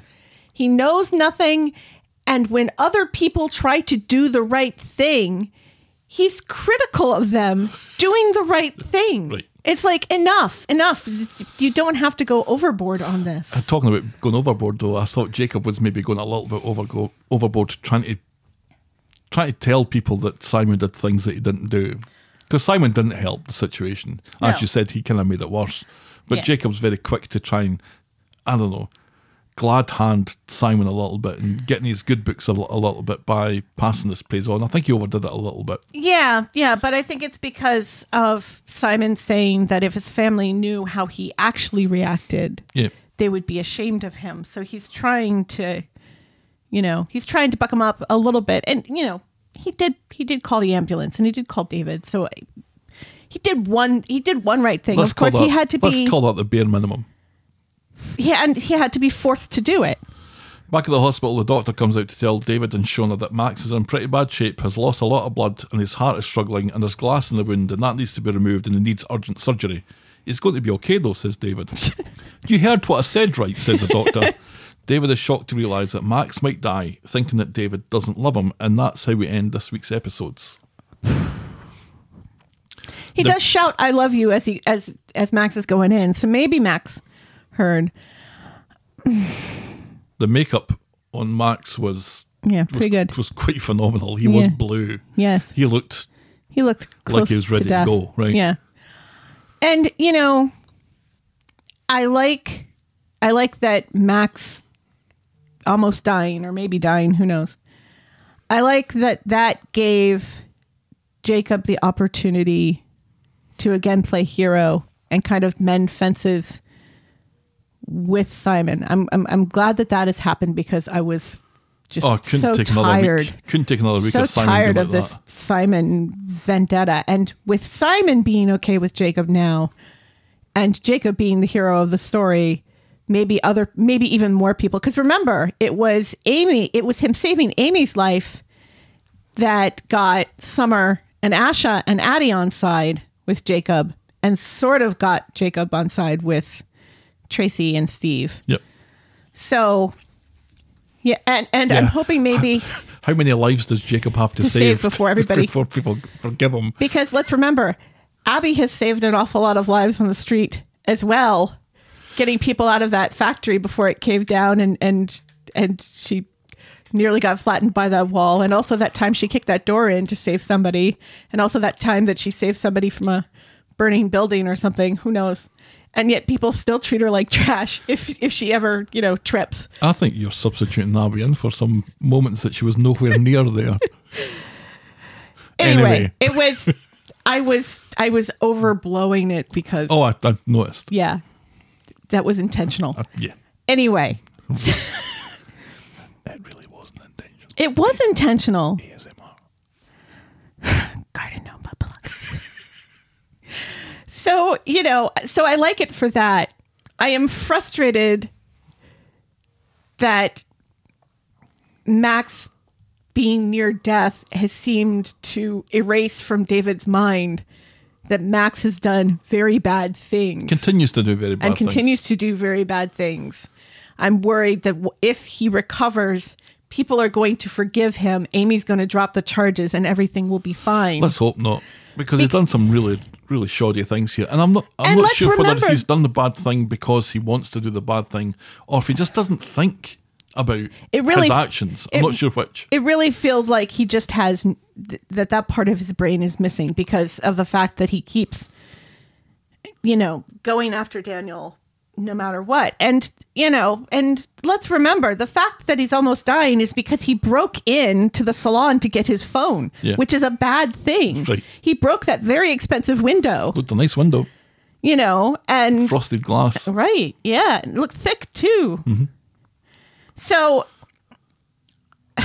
Is he going to die? and then and then he and then he didn't walk out the door. Is he going to die? I'm trying to think is Max dying? Does that further along any of the storylines that Max is involved in? It, in my mind, it doesn't. However, Max recovering doesn't either. I, I can't see a way for him to recover because if he recovers, he needs to go to jail.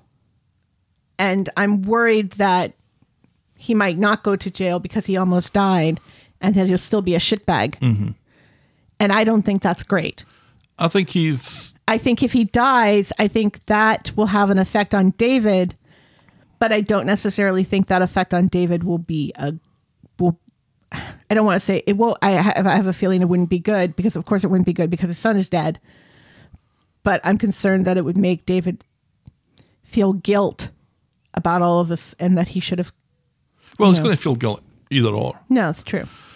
I, I think I think there there used to be guarantees over over this sort of thing where you know that maybe maybe not a guarantee but maybe very unlikely to happen. Mm-hmm. I don't think that's very unlikely that Max dies. I don't think it's very likely, but I think there is no precedent now to say one thing is more likely over the other, given that we're almost a year gone Mm-hmm. since Seb died, and you'd think that Se- Seb's a young guy, g- a good character ish. Um, a- was a- a- Mm-hmm. becoming a, a better, character, towards the end, there, right? yeah.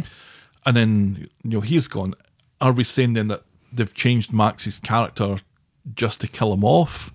M- Maybe, M- maybe it needed maybe it needed a, an older actor to be able to carry these scenes a bit And I more wonder- convincingly. I don't know. I wonder if if if that is the course they're taking, if they may be regretting the fact that that's the course they're taking now that he's been nominated for an award Right. as best newcomer. Yeah, he's good. Yeah. I I, I think I think his life literally and his future on Coronation Street is in the balance here. I, I don't think there's anything uh, anything set in stone that's going to say, yeah, you're not going to kill off a young kid, and you're not going to kill off a a character that's just really joined with a new head. I don't think that's really valid anymore. I think I think I don't think we're quite Game of Thrones territory where Right. every character is at risk, but I think I, I think, his character maybe is a, I think- a little bit dodgy. I Ground. think younger and newer characters I think are more at risk than say Well legacy established, right, characters. Right, Yeah. and because he's he's obviously not a legacy character because he's still a kid and the fact that they've already made it apparent that they have no problem switching heads for these younger characters Mm-hmm. i Oh, don't well. know i don't know We It- will we will we'll wait see. and see, but yeah, it's uh it has been a while since we've had a death when's the last death we had oh Really? my god really i'm I quickly so forget sorry Laura the Chin. i'm so sorry laura the chin i'm so sorry Two weeks ago. I'm so sorry. I guess I was thinking more along the line, and then Johnny wasn't. Was it that? You just forgot. It's fine. You'll, you'll have to validate it. Oh, that well. was the week the Coronation Street. It was. What was your moment of the week? Gosh, it's tough. It's tough. It's all kind of in the same storyline, but it's tough. Is it Amy? Amy's speech to Max, or is it Jacob saving Max's life? Theoretically, and mending fences with Simon in the process. I imagined it was I thought Amy's speech to Max was long overdue. Right. and was I don't want to say it was the better for it because I think I would have been a, a happier person if she'd been able to say this and get this off her chest Sooner. earlier. But the way that that was delivered, do you want to hear how I'm doing? Here's how I'm doing. You Yeah. asked, well, here, Here you it go. is. Here you go. Yeah. And I thought Max's reaction to it was was pretty was pretty great as well. yeah. But on the other hand, we, we've given it to impassioned speeches by Amy before. Yeah, And, you know, the way, the way, the way Jacob handled that whole Max situation was just really good and really well done. And you know what? I kind of hope, I kind of hope that he goes into furthering his medical training, you know, and becomes something like an EMT or something on the show, the way Kelly is becoming a hairdresser. gets Aggie fired. No. Worked with Aggie because it would be nice if he had yet another Teaches Aggie what she could have done to, to save to save Robert. yet you know, it'd be nice if he had yet another mother figure in Aggie who's let's be honest, you know, the greatest mother to boys on the show. Cuz her boys aren't breaking windows and smashing things and drugging people. I do know that. I'm going to leave it up to you. It's your call.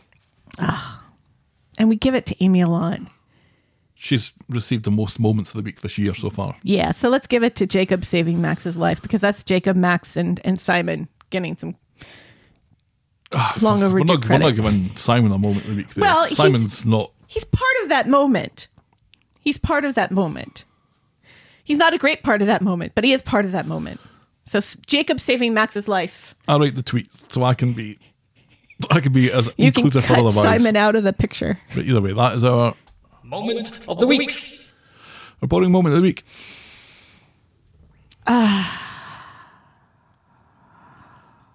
I really think it's the Undertaker snoring. That whole storyline. That that's that's the reason. Come on. Yeah. You're a soap opera. Do better. Think right. It's not the 1960s or 70s anymore. We need a little bit more than snoring. Right. Well, maybe because maybe the snoring will open up. Maybe she'll get him finally to the doctors and we'll find out that he has cancer in his nose or something. Cancer of the nose. Probably. or a he thing. dies by sleep Probably apnea. A horrible he'll, thing. he'll die in the middle of the night. and I did like his reaction when, sh- when he opens the shed and there's Sean.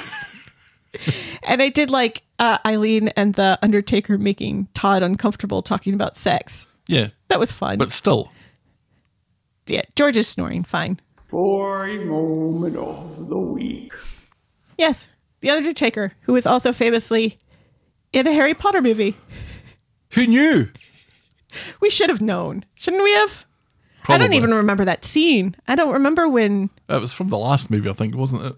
I haven't watched that as much as I've watched the other ones. Yeah, probably. I'll need to look out for him next time, though. Yeah, he's uh, he's a giant. He's Hagrid's Bro- half brother, I think. Yeah, his his big I can brother. see it now. I can see it. Yeah, yeah. Good stuff. Anyway. If you were in Harry Potter and we should have known about it, drop us a line. We're the talk of the street at gmail.com and we're at Corey Podcast on Twitter, Facebook, and Instagram. You can shout me and Helen a coffee by heading to ko-fi.com. That's ko-fi.com slash the talk of the street. Check out the clicky clicky section of vogle.co.uk for links to our merch store and YouTube channel. And if you're so inclined, please leave a rating and a review on the iTunes or your podcast provider of choice. Thanks for making it to the end of another episode, and we will be back next week with more The talk of the street. The Talk of the Street. Cheerio.